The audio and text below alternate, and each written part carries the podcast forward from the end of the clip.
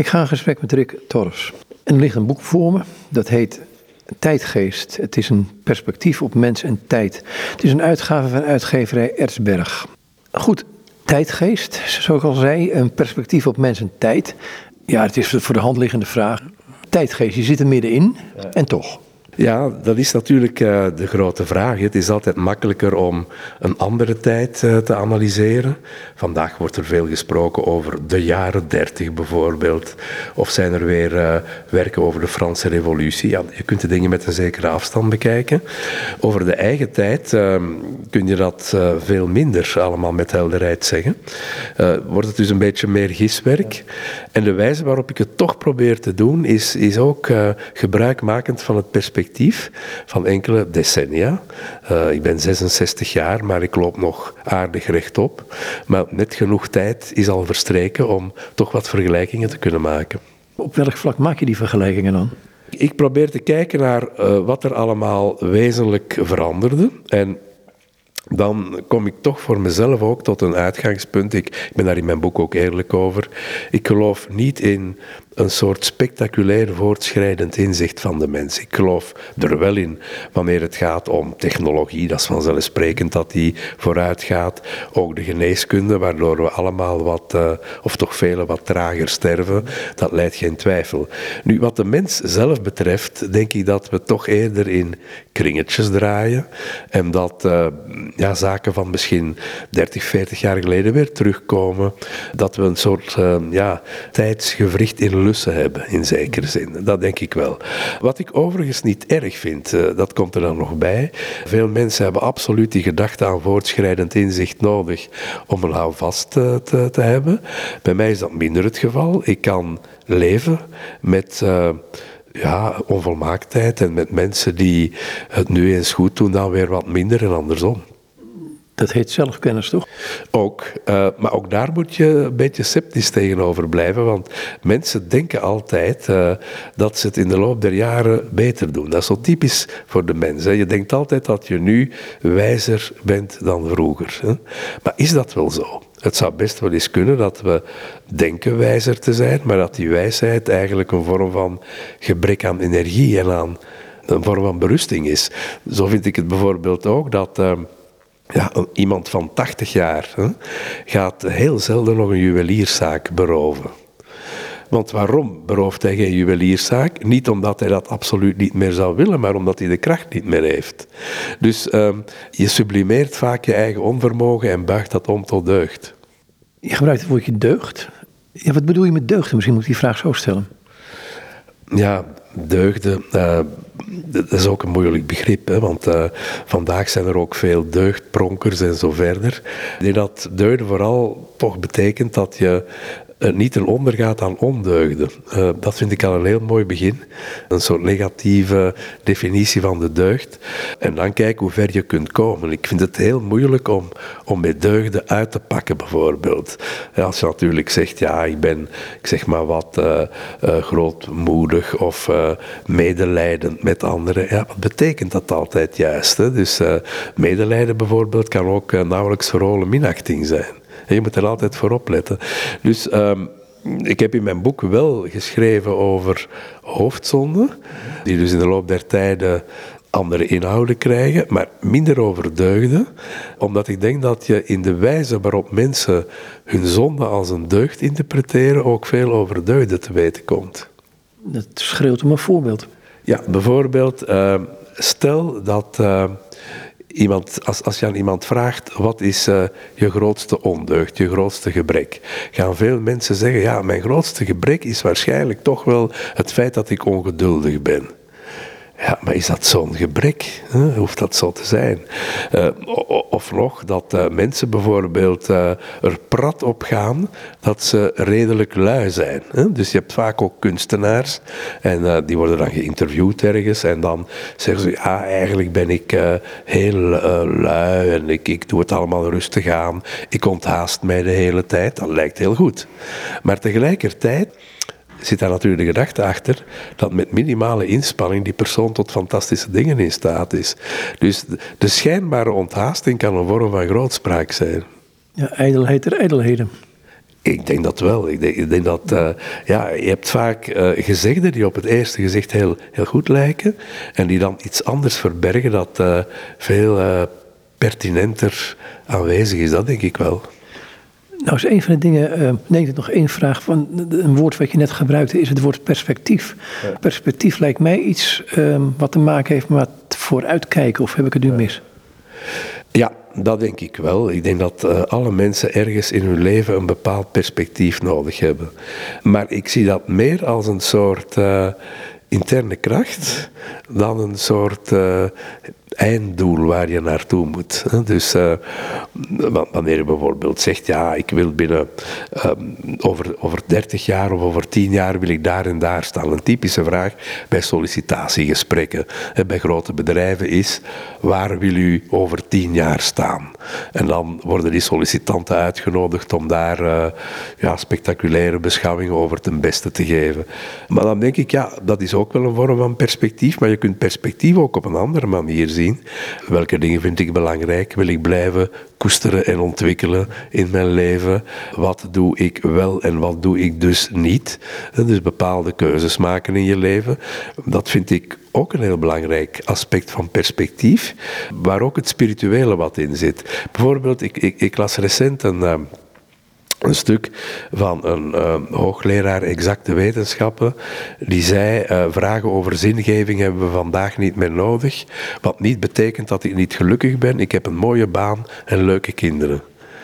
En als ik dat las, dacht ik, stel dat hij nu geen baan had en geen kinderen, dan was dus zijn leven zinloos. En dat bedoel ik dus wel met vooruitkijken en perspectief scheppen, in de zin van uh, ja, een, een verbreding en verdieping. En niet in de zin van een einddoel proberen te bereiken, dat daarna hoe dan ook wordt opgeheven door het overlijden. Ik las laatst in een, in een, in een werkje van iemand dat ik toegestuurd kreeg, uh, of een werkje in werk, die zei: Het is, ik ga naar het woord tijdgeest, um, het is of in een tijd zonder geest te leven. Ja. Ja, dat, dat is iets uh, heel, heel bizars. Hè. Dus uh, ik denk dat wij Enfin, zeker in Vlaanderen, Nederland is religieus iets diverser en dat heeft ook een aantal implicaties. Maar ik denk dat wij in Vlaanderen als de dood zijn voor de geest. Uh, om verschillende redenen. Eerst heb je al het begrip ja, volksgeist en zo. Een, begrip dat met, met uh, foute politieke theorieën wordt geassocieerd. Maar daarnaast heb je een soort uh, sepsis tegenover al het ongrijpbare. En de geest is dat natuurlijk een beetje.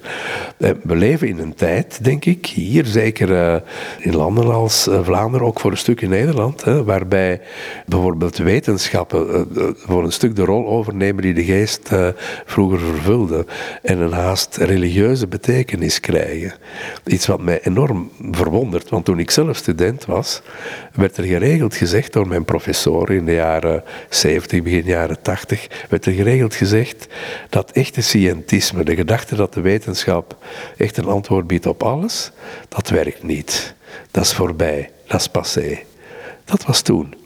Maar nu merken we dat die gedachte terugkomt en dat je dus in een situatie zit waarbij zelfs uh, geestes- en maatschappijwetenschappen hun toevlucht zoeken in toenemende mate tot cijfers en statistiek, zich spiegelen aan het model van de exacte wetenschappen. Dus ga je datgene wat ongrijpbaar is, probeer je wetenschappelijk te bewijzen waarom het ongrijpbaar is of dat het, omdat het ongrijpbaar is, niet bestaat.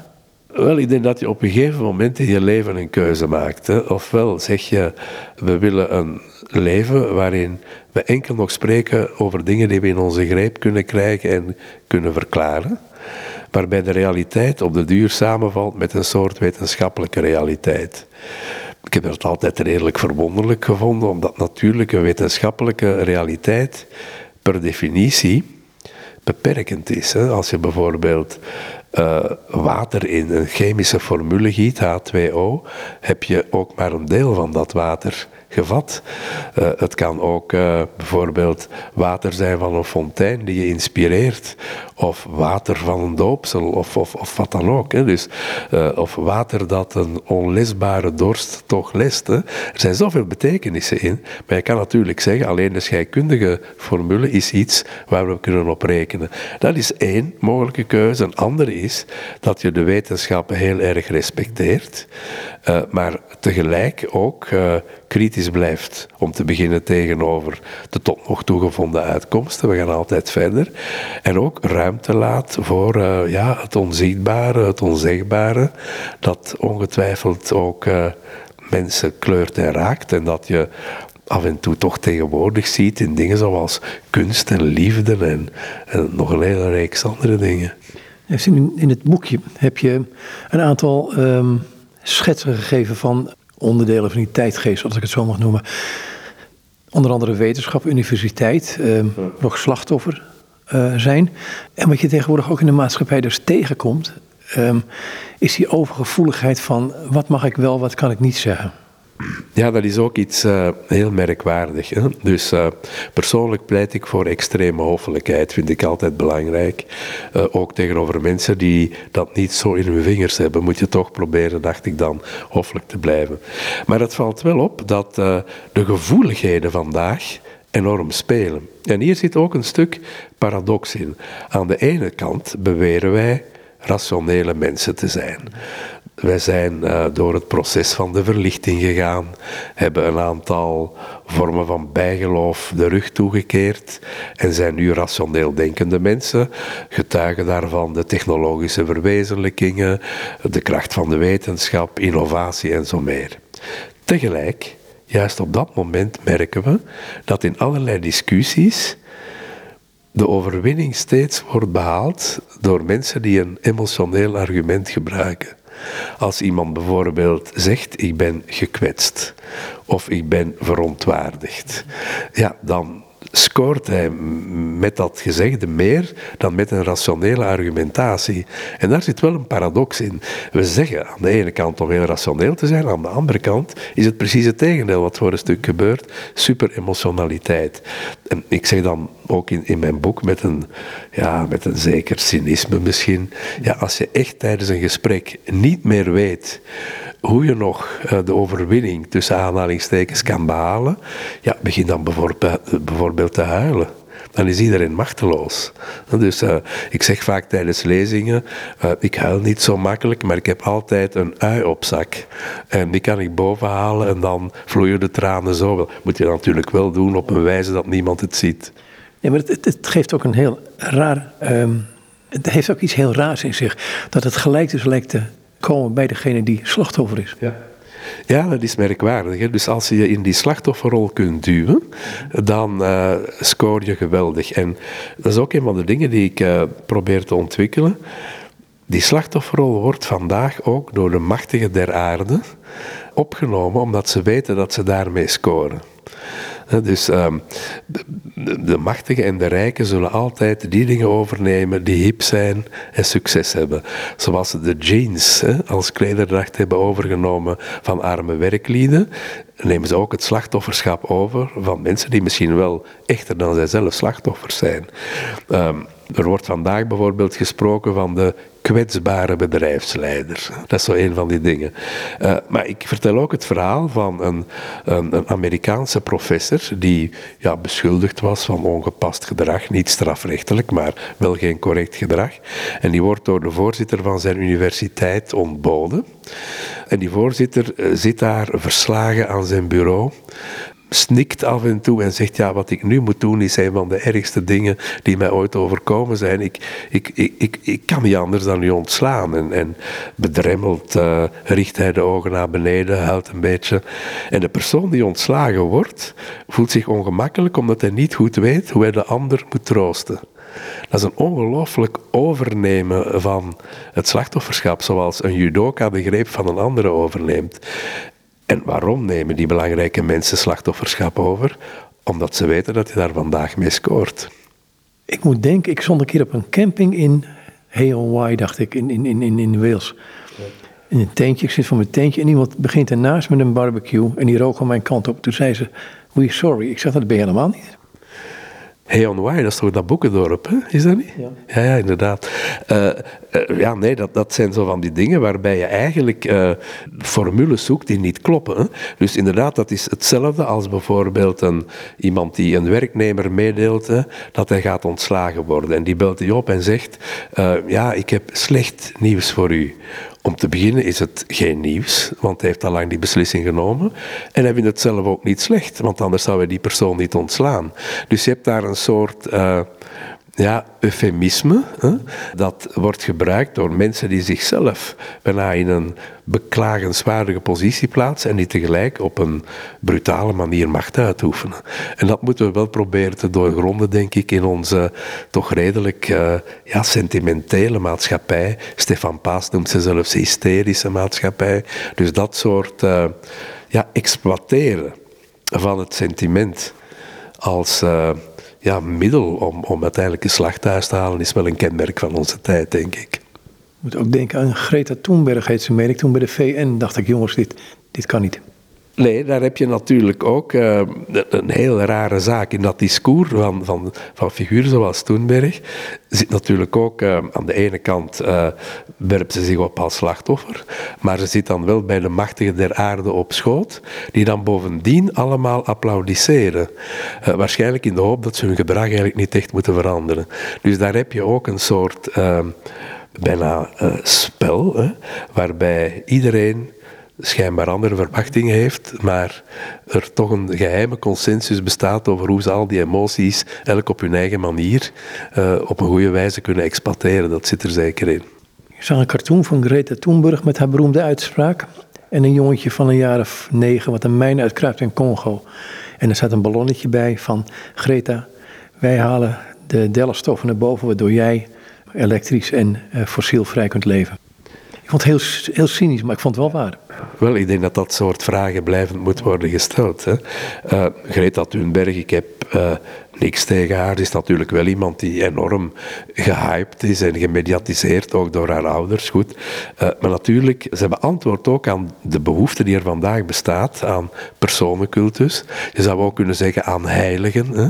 Er is op een gegeven moment ook de vergelijking gemaakt met Jeanne d'Arc, die ook op heel jeugdige leeftijd Frankrijk bevrijdde. Dus je hebt daar natuurlijk ook uh, dat spel van het volk dat leiders wil, maar leiders die alternatief lijken, zoals uh, Greta Thunberg, maar tegelijkertijd op een uh, indirecte manier ook een mooi alibi zijn voor de zittende machthouders om de touwtjes in handen te kunnen blijven houden. Gaat het dan om belangen en geld? Ik denk dat dat wel dikwijls het geval is. Uh, niet uitsluitend. Hè. Ik ben uh, als christen blijf ik ook hoopvol over de andere kant van de mens. Maar we moeten wel echt heel goed opletten dat dingen die idealistisch lijken het altijd zijn. Bijvoorbeeld wanneer iemand vertelt, ik kan niet tegen onrecht. Ja, wat wordt daar dan precies mee bedoeld? Hè?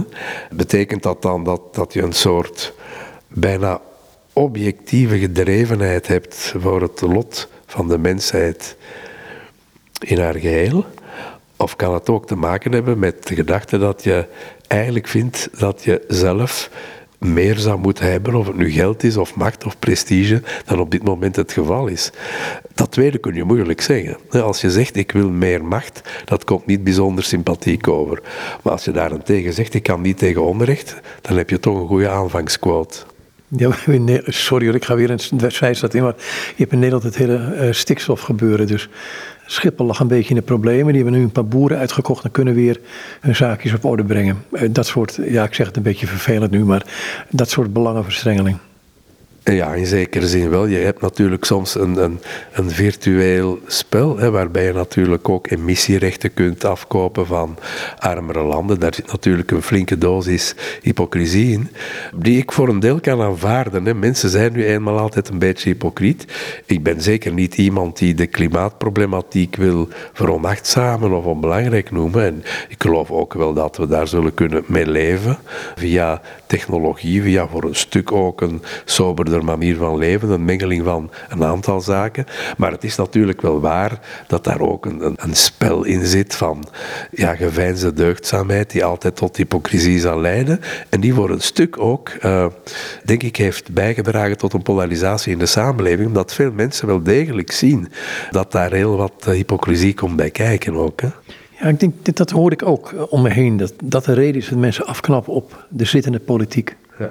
Ja, dat, dat, dat voel je wel. Hè. Je voelt dat het ergens uh, te veel een spel is dat niet altijd met het hart wordt gespeeld. En dat is natuurlijk het grote risico dat je ergens uh, meegaat met denkbeelden van politieke partijen die per definitie nooit aan de macht zullen komen tot ze 50% van de stemmen hebben, bij manier van spreken. Maar die ondertussen wel gouden, eh, gouden bergen kunnen beloven. Dat is dan weer het nadeel. Maar het is inderdaad juist dat de ja, centrumpolitiek zeg maar, van de partijen die in de meeste westerse landen al heel lang de plak zwaaien, uh, ja, dat, dat die politiek niet altijd geloofwaardig is gebleken de laatste tijd. En daar zou dringend wat moeten aan gebeuren, maar niet simpel. Nee, niet simpel. Um, is een van de manieren die. het is een maatschappij van gevoeligheden. Um, over een non-binaire hebben we nog niet eens gehad. Met alle toiletten van dien, maar goed. Um, maar is juist die polarisatie dan in een discussie. Eigenlijk wel eens, zou het wel eens wel belangrijk kunnen zijn om die discussie op het scherp van de snede te durven voeren, te kunnen voeren. Want dat heb ik gemist de afgelopen jaren. Dat als ik een bepaald standpunt had wat afweek van, jongens, jongens, het, alsof je uit een andere wereld kwam. Ja, dat, dat deel ik volledig. Hè. Dat is een probleem. Uh, ik denk dat je, als je echt een gesprek wil voeren, dat zou, zoals Jurgen Habermas dat zei, in de vorm van herschaftsvrije communicatie moeten zijn. En dat je dus praat met mensen die je op zijn minst niet minacht. Dat is het eerste punt. Dat hebben we de laatste jaren wel anders gezien, waarbij ja, laten we zeggen, de cultureel dominante groep anderen nogal snel als idioten of wappies en zo verder uitschold, vond ik wel uh, een beetje een probleem. Dus er zou meer gelijkwaardigheid moeten zijn. En ik denk ook nog een tweede punt, uh, en daar heb je ook volkomen gelijk in. We moeten ook een gesprek voeren met mensen die misschien af en toe iets zeggen wat we heel raar vinden en iets waar ze helemaal ongelijk in hebben. Dat moet niet meteen leiden tot de uitsluiting uit het maatschappelijk gesprek. Misschien een ja, wat simplistisch voorbeeld. Neem nu iemand is flat earther. En gaat ervan uit dat de aarde vlak is en dat hij daar misschien wel eens gaat van afvallen als hij een verkeerde stap zet. Nu, dat is niet waar, dat weten we allemaal. Maar is zo'n persoon dan per se iemand met wie je over niks mee praat. Misschien kunnen we met diezelfde persoon wel andere vormen van verbinding vinden die heel zinvol zijn. Misschien heeft hij goede ideeën over natuur of klimaat, of over de democratie van de toekomst, of over hoe je de sociale welvaartsstaat in stand kunt houden op het moment dat Europa een beetje wegdeemstert internationaal. Dat soort dingen. Dus Eigenlijk zouden we niet mogen eisen dat mensen bijna een, een examen afleggen van weldenkendheid vooraleer ze aan het gesprek mogen deelnemen. Praat met iedereen en zie wel wat eruit komt. Ja, het is altijd wat heerlijk om met mensen in gesprek te zijn, in de ogen te kunnen kijken. En juist het anders zijn, vind ik, uh, geeft gemeenschap. Ik denk het wel. Inderdaad, juist het anders zijn het, het, het leuk maakt. Maar dat is natuurlijk moeilijker geworden de laatste tijd. De rol van de sociale media speelt ook een beetje mee, omdat je via allerlei algoritmen vooral op het spoor komt bij, van mensen die ongeveer hetzelfde denken. Maar er is denk ik een merkwaardige vermindering van pluralisme op een aantal terreinen gekomen. Zowel Nederland als België, want daarin lijken we op elkaar, waren destijds verzuilde landen. Dus waarbij je uh, verschillende levensbeschouwingen had, die elk zo wat hun eigen nieuwskanalen hadden, hun eigen groepsdenken en zo verder. Maar door de weg, het wegvallen van die verzuiling is er in het begin wel bevrijding gekomen, maar ook stilaan een, een, een, vrij grote uniformiteit. Bijvoorbeeld, zeker in Vlaanderen, want in Nederland vind ik dat toch wel iets beter, denken de kwaliteitskranten allemaal uh, ongeveer hetzelfde. De journalisten zijn seculiere stedelingen, zeg maar, met een, laten we zeggen, gedachtegoed wat in Nederland zo wat zou liggen tussen D66 en GroenLinks. Hm? Dat is zo'n typische, uh, ja, dat is de geëmancipeerde persoon. En die zwaaien de plak in zowat alle kranten en tijdschriften. En daardoor heb je toch wel weinig oog voor anderen. Iemand die daar een beetje buiten staat, dat is al, al moeilijk bijvoorbeeld. Ik had laatst een, gesprek met een journalist van een van onze kranten, een heel sympathieke man uh, van de morgen. En ik zei hem, ja, dat zou je eens moeten vragen aan iemand op, uh, op jullie redactie die uh, gelovig is. En hij lachte, zo was er natuurlijk niemand. Dus dat soort uh, breedte heb je veel minder dan vroeger. Dus merkwaardig genoeg hebben wij ons bevrijd van het zuildenken, maar is er daardoor misschien een grotere vorm van uniformiteit ontstaan. ook, ook het, ik weet niet hoe ik dat zeggen moet, maar ehm, als ik naar Matthias de Smet ga en ik, ik, ga een beetje zijn manier van denken in, over totalitair denken, of de, de, de oorsprong, waar het zijn oorsprong kan vinden, onder andere in de angst, in groepsvorming. Maar ehm, ik meen ook dat ik daarin iets ontdek van, je noemt het een flat earth, maar ook in flatland, dus, ja, het zijn tweedimensionale wezens. En een andere dimensie kennen ze niet. Dus als er uit die andere dimensie toch iets is, dat is bij ons bijna niet meer te pakken. Dus ik bedoel het mechanisch denken, het is hier en nu. En we zijn een vat, uh, ja, het zijn niet de elementen meer, maar wat iemand laat zei, het is een vat chemicaliën, zijn we. Dus ja, waar hebben we het dan over, hè? Ja, dat is inderdaad interessant. Hè? En dan merk je dat. Uh, in die zin is die discipline van de smet wel een interessante, uh, om zo de evolutie een beetje te schetsen. Hij zit in de psychologie. Uh, en daar had je destijds uh, ja, Sigmund Freud bijvoorbeeld, ook figuren zoals Jacques Lacan, die, laten we zeggen, een wat meer, hoe moet ik het zeggen, frivole uitwerking leverde van het gedachtegoed van Freud. Dus dat waren in feite ja, meer speculatieve, filosofisch georiënteerde psychologen. En historisch natuurlijk komt de psychologie van de filosofie. Dat is een heel mooi boek van Patrick van der Meers en Herman Westerink over geschreven, enkele jaren geleden, hoe uh, ja, uiteindelijk die linker in de tijd is gekomen. Dus wanneer de wetenschappen zich afsplitsten. Vandaag merken we dat uh, de psychologie uh, helemaal de empirische toer is opgegaan. Dat men eigenlijk ehm, vooral onderzoek doet met cijfers en statistieken, waarbij dan dikwijls de vraag is, kunnen we dat onderzoek herhalen? Hè? Maar uh, de, verifieerbaarheid van de onderzoeksresultaten is het eerste. Niet de analyse achteraf op zo'n Freuds, maar wel uh, ja, duidelijk kunnen voorspellen hè? wat allemaal gaat gebeuren met bepaalde mensen. Overigens is dat ook dan een psychologie die makkelijk in een economisch proces kan worden ingeschakeld en door reclamejongens en anderen kan worden naar buiten gebracht en gebruikt. Maar dat merk je dan dat iemand als uh, um, Matthias uh, de Smet uh, helemaal uh, ook op dat kruispunt zit. Hè. Je hebt heel veel mensen die dat Freudiaanse denken compleet verwerpen als onwetenschappelijk. En dan natuurlijk, als je dan zijn onderzoeksresultaten met verwijzingen naar mensen die al een tijd geleden hebben gesproken, zoals Le Bon en zo, als je dat dan gaat analyseren, dan kun je zeggen, ja, dat is verouderd of methodologisch niet meer oké. En dan zie je dat daar toch, ik ga me nu niet uitspreken over alle details van dat dossier, want die ken ik niet. Maar je merkt wel in die psychologische kringen een soort strijd tussen een eerder filosofische opvatting van psychologie en een eerder empirische, waarbij die empirische de wetenschappelijkheid van de andere kant volkomen uitsluit. En dat is interessant, maar ook wel typisch voor onze tijd. Er lijkt me nog iets anders in te zitten wat je nu zegt. Um, we hebben de neiging, en C.S. Lewis zei dat al een keer in een boek, van, we hebben de neiging om uh, iets ouderwets te noemen en denken, oké, okay, uit de tijd. Dat is, ja. En dat is natuurlijk een, een rare gedachte.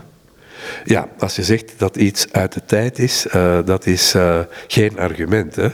Uh, je hoort dat dikwijls zeggen, dit is niet meer van deze tijd. Ja, en waarom niet? Hè? Misschien is het dan wel iets voor de toekomst. Dus dat, dat vind ik inderdaad een, een, een laten we zeggen, ja, compleet foute inschatting van de dingen. Te meer omdat heel veel terugkomt. Dat is al het eerste. Ik probeer ook in mijn boek, maar ook in de manier waarop ik dingen lees, me niet tot de huidige tijd te beperken. Ik heb uh, in mijn leven ook veel gelezen over, van, van, heel klassieke auteurs, uh, van Grieken en Romeinen tot uh, middeleeuwers of 19e eeuwse denkers, ook mensen van de vroege 20e eeuw. We mogen niet te vlug denken dat dat allemaal verouderd is. Dat geldt wel, denk ik, voor een groot stuk voor bepaalde exact wetenschappelijke dossiers. Wanneer je bijvoorbeeld uh, de rol van water, vuur en lucht bij de Griekse denkers gaat bekijken, daar komen we niet ver meer mee. Maar hun filosofie natuurlijk heeft niks aan actualiteit ingeboet. Dus in die zin denk ik, uh, moeten we wat dat betreft ook tot wat meer verticale solidariteit over de tijd uh, durven te komen. We denken te vlug dat mensen vroeger minder goed nadachten dan wij. En dat is natuurlijk niet zo. Ze hadden misschien minder technologische kennis, maar ze hadden misschien zelfs meer tijd om na te denken over wat het leven echt betekent. Dat tegenover staat, denk ik, of in het verlengde daarvan zit, zit vooruitgang. Ja, vooruitgang, maar daar merk je toch dat de hoop op vooruitgang op lineair gebied toch altijd weer ergens spaak loopt. En ik denk dat dat voor een stuk te maken heeft met te goed te willen worden. Dus uiteindelijk kun je zo ver gaan in het verfijnen van dingen dat ze weer verdwijnen. Daar zijn een paar voorbeelden van. Je had de dichter Paul van Ostaaien, die heeft ooit een gedicht gemaakt, De Oude Man. En dan schrijft hij ergens, zijn stem was zo dun, zoals een mes dat zo lang werd aangewet tot het staal dun werd. Wat is daar het mooie van? Op de duur is dat mes zo scherp en nog scherper en nog scherper en uiteindelijk valt het uit elkaar. En je hebt dat ook op andere gebieden. Uh, de Nederlandse fijnschilders, dat waren bekende schilders uit de 17e eeuw. Wel, die Nederlandse fijnschilders, ja, je had Vermeer, waar nu een mooie tentoonstelling over is. Maar je had er ook anderen van de Werf en zo, die die techniek toepasten zonder dat de ziel er nog in zat. Dus dat idee van vooruitgang, denk ik, stopt ergens. Er komt altijd een, een moment van epigonisme, van mindere kwaliteit. Ik dacht simpelweg aan het feit dat wij toch moeten sterven. Ja, ik vind dat uh, altijd jammer. Misschien een constructiefout van de schepper, maar daar zullen we hem later nog eens moeten over aanspreken. Maar inderdaad, ook die dood uh, kunnen we niet banaliseren. Uh, zelfs als je hoop hebt op de toekomst blijft het iets dat uh, toch heel drastisch is en uh, radicaal ingrijpt in het leven. Dus dat lijkt mij ook heel belangrijk om dat altijd in het oog te houden. Iets wat je vandaag niet altijd op die manier ervaart, vind ik. Want vandaag wordt de gedachte aan de dood vaak weggeduwd door we moeten genieten zolang het kan en you only live once en zo verder. Waar eigenlijk op een gekke manier een soort ontkenning van de sterfelijkheid in zit, omdat ze wordt verzwolgen door het genot dat nog groter is. Maar inderdaad, uh, ik denk dat zonder te kunnen nadenken over ultieme vragen van leven en dood en wat die betekenen, zijn we ook gedoemd om uh, vast te lopen in een uh, gesloten tuin. Ja, er is een boekje van een, een Zuid-Koreaanse filosoof, woont in Duitsland, Ban. Dat heet de Palliatiefgesellschaft. Dat duidt daarop van, um, ook het lijden wordt weggedrukt. Instant oplossingen moeten er komen. Um, sedatie, noem het maar. Ja, inderdaad. Hè. Dus uh, daar zit ook de gedachte achter van waardig sterven. Hè. En daarvan denk ik dan, ja, uh, sterven is eigenlijk niet echt waardig, dat is niet mogelijk. Het is toch ergens een neergang van de mens waar we misschien wel doorheen komen. Maar de dood is nooit een succes. Maar je merkt wel dat uh, men dat wel zo probeert te doen. Bijvoorbeeld uh, bij euthanasie en zo, een afscheid waarbij iedereen dan nog eens individueel wordt toegesproken. Terwijl misschien de schoondochters ondertussen al in stilte aan het ruzie maken zijn over de erfenis. Van ja, ik wil dat zeker niet allemaal zo prachtig voorstellen als mensen dat hopen. Dus de laatste woorden, een afgerond leven, wat ook helemaal daarin past, zijn uitvaarten die door mensen worden in elkaar gestoken alsof ze er zelf nog ten volle van gaan genieten. Hè. Daar zit zo de gedachte ook, ja, ik wil dat er op mijn uitvaart champagne wordt gedronken. En je voelt al hoe de toekomstige overledene zelf geniet van dat glas. Zal er niet meer bij zijn. Hè? Dus in feite wil men daar iets moois en afgeronds van maken. Terwijl eigenlijk ja, een mensenleven, elk gesprek is een vorm van afscheid, een mogelijk afscheid. En eigenlijk wordt het afgebroken midden in een zin. Er is zo'n gedicht van uh, Jos de Haas, die een Vlaams dichter was, een tijd lang geleden, een cultdichter in de 80s en zo. Een gedicht eindigt met het kan niet dat ik. En daarna komt er niks meer. En dat is in feite ook een mensenleven. Ons aardse leven eindigt nooit met een fantastisch orgelpunt. Dat is een ontkenning van het mens zijn, denk ik, voor een groot stuk. Is dan, ik geef naar dat flatland weer toe, de tweedimensionale, is dat derde, die de derde dimensie kunnen zij niet waarnemen. Is dat niet ons probleem op dit moment? Dat wij gewoon in een bepaald beperkt aantal dimensies leven en dan doen alsof we weten hoe het helemaal in elkaar zit. Dus, dus een, een beetje een onbescheiden standpunt. Ja, onbescheiden en... Uh ook, je had vroeger Erich Fromm met zijn boek De angst voor uh, de vrijheid, maar je kunt ook zeggen de angst voor de twijfel of het onduidelijke is er zeker vandaag. Bijvoorbeeld twijfel en vertwijfeling worden vaak als een synoniem gezien, terwijl denk ik juist een vorm van twijfel, hè? ja, de mens in zijn essentie weet te vatten. Vertwijfeling is. Hè? Dus en wij willen het inderdaad allemaal mooi en afgerond hebben. Een, uh, een leven dat uh, netjes in elkaar zit, waarbij we het allemaal ook netjes voor elkaar hebben. Dus, uh, wat ook leidt tot, tot, tot een verlies van autonomie. Dus wanneer het bijvoorbeeld over het begrip tijd gaat, hè, merk je dat het, de, de, vrijheid die mensen namen om met die tijd om te gaan en die persoonlijk te beleven, zoals in de filosofie van Bergson, dat die vandaag terug wat verloren gaat. En dat uh, bijvoorbeeld partners vandaag in een relatie allebei evenveel tijd moeten besteden aan de opvoeding van de kinderen, op elk moment, want je weet maar nooit hoe het later zal gaan. Dat ook uh, werkvrije tijd volledig in evenwicht moeten zijn. Dus in feite, door alles zo voor elkaar te moeten hebben, verlies je het spelelement. De vrijheid om eventueel af te wijken van, van volkomen evenwicht en samen te gaan voor iets wat onverwacht is. Kun je op die manier wel mens zijn?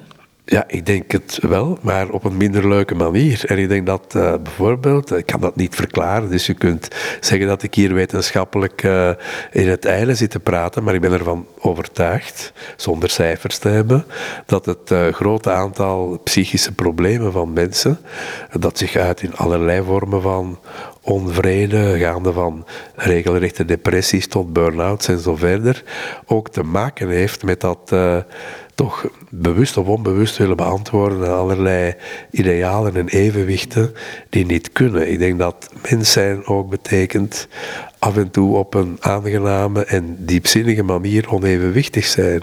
Dat hoort er ergens ook bij. Het uit handen geven ook. Dat is natuurlijk hè, vertrouwen hebben in het leven zoals het komt. Maar dat is zo lastig wanneer je bijvoorbeeld denkt: in dit, in dit eenmalige bestaan moeten we op elk moment genieten. Heel moeilijk. Dat lijkt mij ook, ja. Maar goed. Maar dan heb je ook met, met hè, ik ga nog even die slachtoffer, uh, het slachtofferschap terug. Je haalt er als paradox wel aan uh, Jezus Christus die ook slachtoffer werd. Maar dan ligt het anders, volgens jou. Ja, ik vind het uh, fijne aan Jezus Christus altijd dat hij nooit helemaal te grijpen is.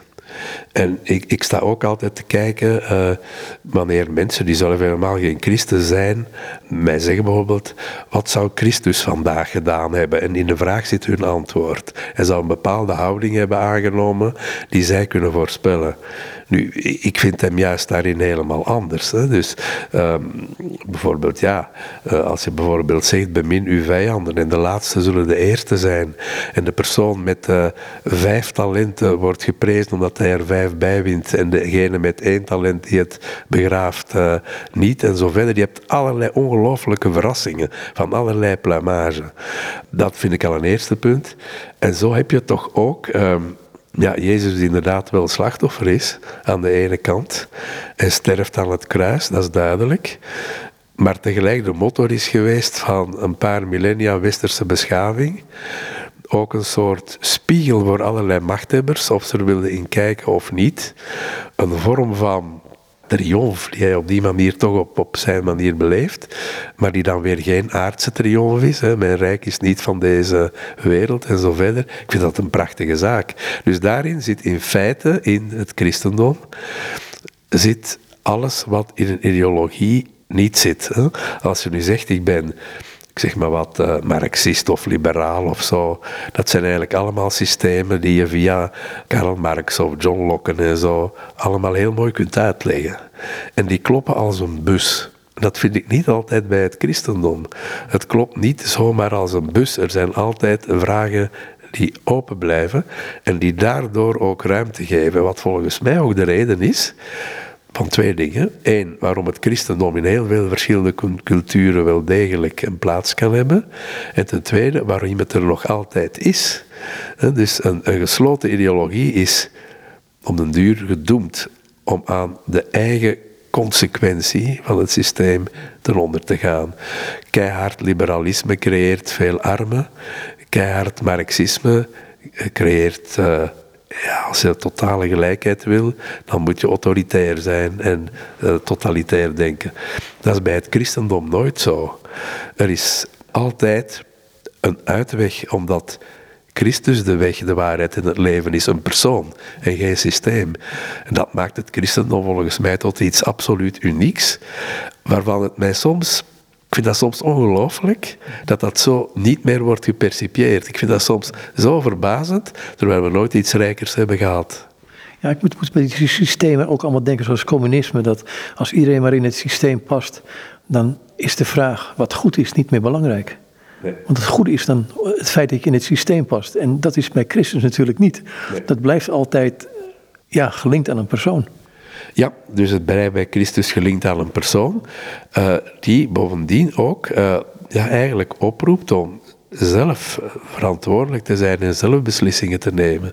Wat ook in de christelijke traditie, Thomas van Aquino en anderen, belangrijk was, het gevormde geweten. En mensen komen zelf tot inkeer. Bijvoorbeeld, Jezus Christus zegt niet tegen Zacchaeus, jij moet tot inkeer komen. Nee, dat, dat, soort moralisme, wat eigenlijk zo typisch zou zijn voor een tweederangsprofeet, daar vervalt hij niet toe. En dat is het mooie. Dus mensen beseffen dat zelf. Door de hartelijkheid van Christus gaan ze zelf beseffen wat goed is en wat overigens niet volmaakt is. Wat ik bij Zacchaeus altijd fantastisch heb gevonden, is dat hij weliswaar teruggaf wat hij onterecht had ingevorderd, dat hij de helft van zijn bezittingen aan de armen gaf, maar de andere helft niet. Hè? Die hield hij voor zichzelf. Dat vind ik bijzonder leuk. Hij zegt er niet, ik ga hier straatarm in de goot eindigen. Wellicht had hij nog genoeg over om ook van het leven te genieten op zijn manier, maar op een betere wijze dan voorheen. Nou, ik moet nu denken aan een Joodse uitspraak over een heilige. Dat is onder andere dit. Um, wat van jou is mag je houden en het mijne is ook het jouwe. Dus, dus als God zo naar ons kijkt, en ik vind het een hele rijke gedachte. Ja, ik, ik vind dat inderdaad, dat laat ook veel ruimte en maakt niet meteen uh, een beschuldiging. Hè. Daar zit niet de gedachte achter, je schiet tekort op elk moment, het zou nog beter moeten kunnen. En dat vind ik ook een nadeel van het huidige seculiere moralisme dat we heel vaak hebben in onze toch wel moreel terug strenge tijd. Daar zit niet meer de ruimte in en de fond hè, die we wel hebben in het christendom, waar altijd wel escapes zijn voor verrassingen en waar je inderdaad wordt aangesproken om het goede te doen, maar de perfectie wordt zelden gevraagd. Want uh, Jezus ging ook om met tollenaars en uh, vrouwen die beroepen beoefenden die niet altijd als de meest prestigieuze worden beschouwd. Dus daar was die ruimte wel. En dat heb je natuurlijk niet in zo'n gesloten systeem. Daar moet je goed zijn op een verstikkende manier. En ik denk dat dat eigenlijk niet kan. Ik denk dat je in een verstikkende sfeer inderdaad niet goed kunt zijn. Dus, dus de ruimte ontbreekt daar in wezen. Ja. De ruimte. Ja, ik ben een geweldig voorstander van ruimte in het algemeen. Ook, ook in, in mijn boek zie ik dat als een van de grote oplossingen. Dus uh, wanneer ik in, in, mijn boek over de tijdgeest spreek ik uiteraard ook over religie, want dat is iets waar ik enorm mee bezig ben. Maar ik wist ook wel dat ik dit boek ook niet enkel over religie kon laten gaan. Dus dat ik daar ook absoluut andere voorbeelden moest inzetten en zo verder, omdat het vandaag niet meer lukt om nog over religie of enkel over religie te praten. Nu, wat daar allemaal wel bij opvalt, is dat er andere dingen zijn die verwantschap vertonen met spiritualiteit. En dat is bijvoorbeeld humor. En ik geloof heel erg in die weg om op zo'n wijze terug over religie en spiritualiteit te kunnen spreken. Je hebt het woordje geweten um, genoemd. Ik noem het, woord, uh, ik noem het begrip universiteit erbij en, de hele leergangen er tegenwoordig in. Um, het waren instituten, misschien zijn het nog wel, dat weet ik niet, maar ik dacht het niet helemaal als ik de kritiek hoor, waarin alle vragen gesteld konden worden, waarin mensen onderzoek konden doen. En tegenwoordig zijn een aantal dingen gewoon not done. Dat is inderdaad zo. Ik denk dat de universiteiten ver zijn weggedreven van een soort Newman-achtige universitasgedachte die ik een heel mooie vond, waarbij je over verschillende disciplines heen met andere mensen praat en die disciplines niet als een optelsom ziet van allerlei vaardigheden die door uiteenlopende individuen worden beoefend, maar ook als een geheel waarbij mensen zelf worden uitgenodigd om lateraal te denken en dingen op te pikken van andere wetenschappen en dan een soort gemeenschap vormen van studenten, docenten en zo meer. Natuurlijk, vandaag zitten we in massa-universiteiten met een geweldig groot aantal studenten en een tweede punt dat speelt, en vaak wordt onderschat, is dat in feite de financiering van universiteiten voornamelijk van onderzoek afhangt. Hè. Onderzoek primeert, ehm, en dat zijn dan ja, peer-gereviewde, of hoe het ook uh, genoemd wordt, artikelen in allerlei wetenschappelijke tijdschriften, die, waarbij de kwaliteit zeker maar ook de kwantiteit een belangrijke rol speelt. En dat model, dat uh, laten we zeggen vanaf de jaren tachtig heel uh, doorslaggevend is geworden, ja, is eigenlijk bijna niet meer te vermijden voor de universiteiten van vandaag. Ik ben zelf ook rector geweest van een grote universiteit. Je voelt dat je die tanker niet kan keren en dat die financiële belangen veel te groot zijn geworden. En in die zin zijn er bepaalde onderwerpen die je ja, minder behandelt aan de universiteit. Je hebt de dominantie van de cijfers. Dat is een eerste punt waar je niet onderuit kunt. Dat betekent dus mathematische modellen primeren op filosofische reflectie. Kwantiteit vaak. Procedures zijn heel belangrijk geworden. Uh, de Australische auteur Peter Fleming in zijn boek Dark Academia zegt daar zelfs duidelijk in: we gaan dat nooit meer kunnen vermijden. En we moeten dan maar ondergronds proberen om informele verbanden te leggen.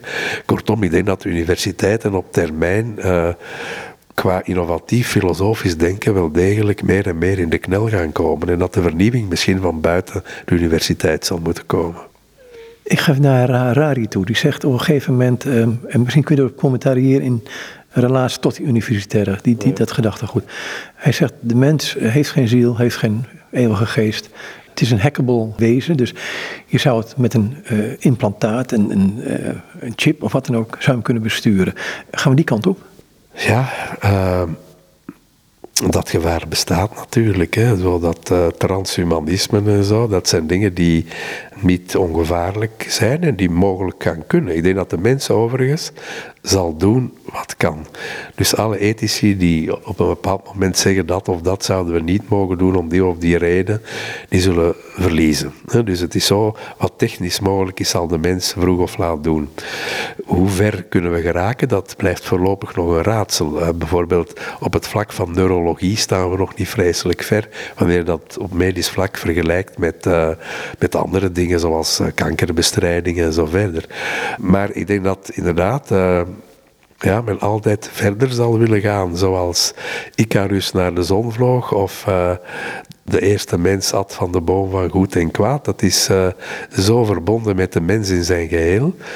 Nu, op dit moment denk ik wel, want ik zie ook goede dingen daaraan. De technologische vooruitgang, dan niet misschien de chip, hè, maar uh, die in een mens geplaatst wordt, dat gaat al ver. Maar vormen van technologische vooruitgang zuiveren ook wel dingen uit.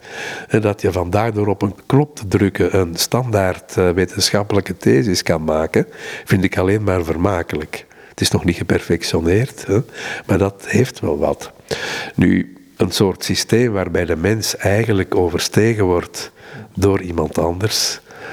Uh, daar kijk ik niet naar uit, moet ik zeggen. Maar wanneer het een hulpmiddel is om het beter te doen, dan wel.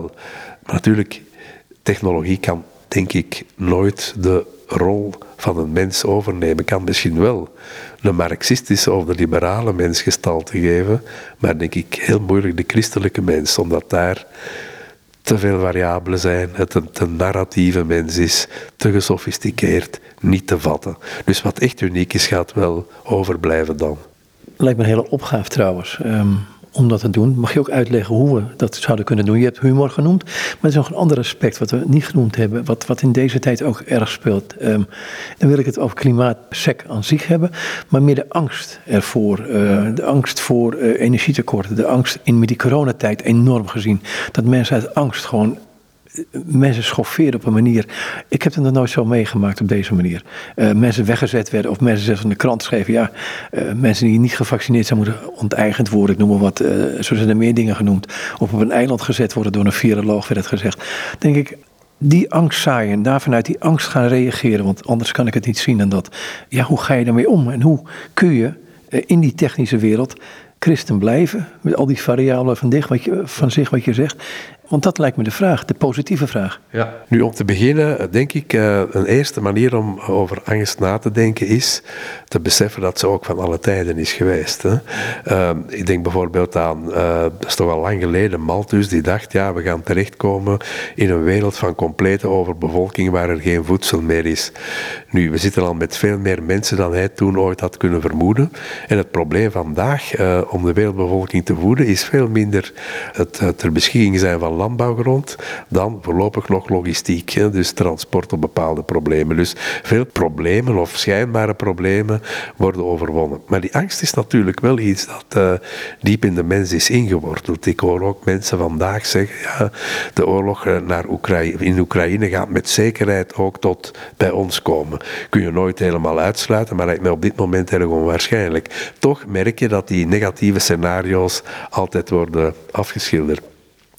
Ik denk, ja, hoe kun je dat, uh, daarmee omgaan dan als christen? Ik denk uh, op twee manieren, die geen van beide gemakkelijk zijn. Aan de ene kant heb je een soort basisvertrouwen nodig. Hè? Uh, vertrouwen in de gedachte dat alles ten goede komt.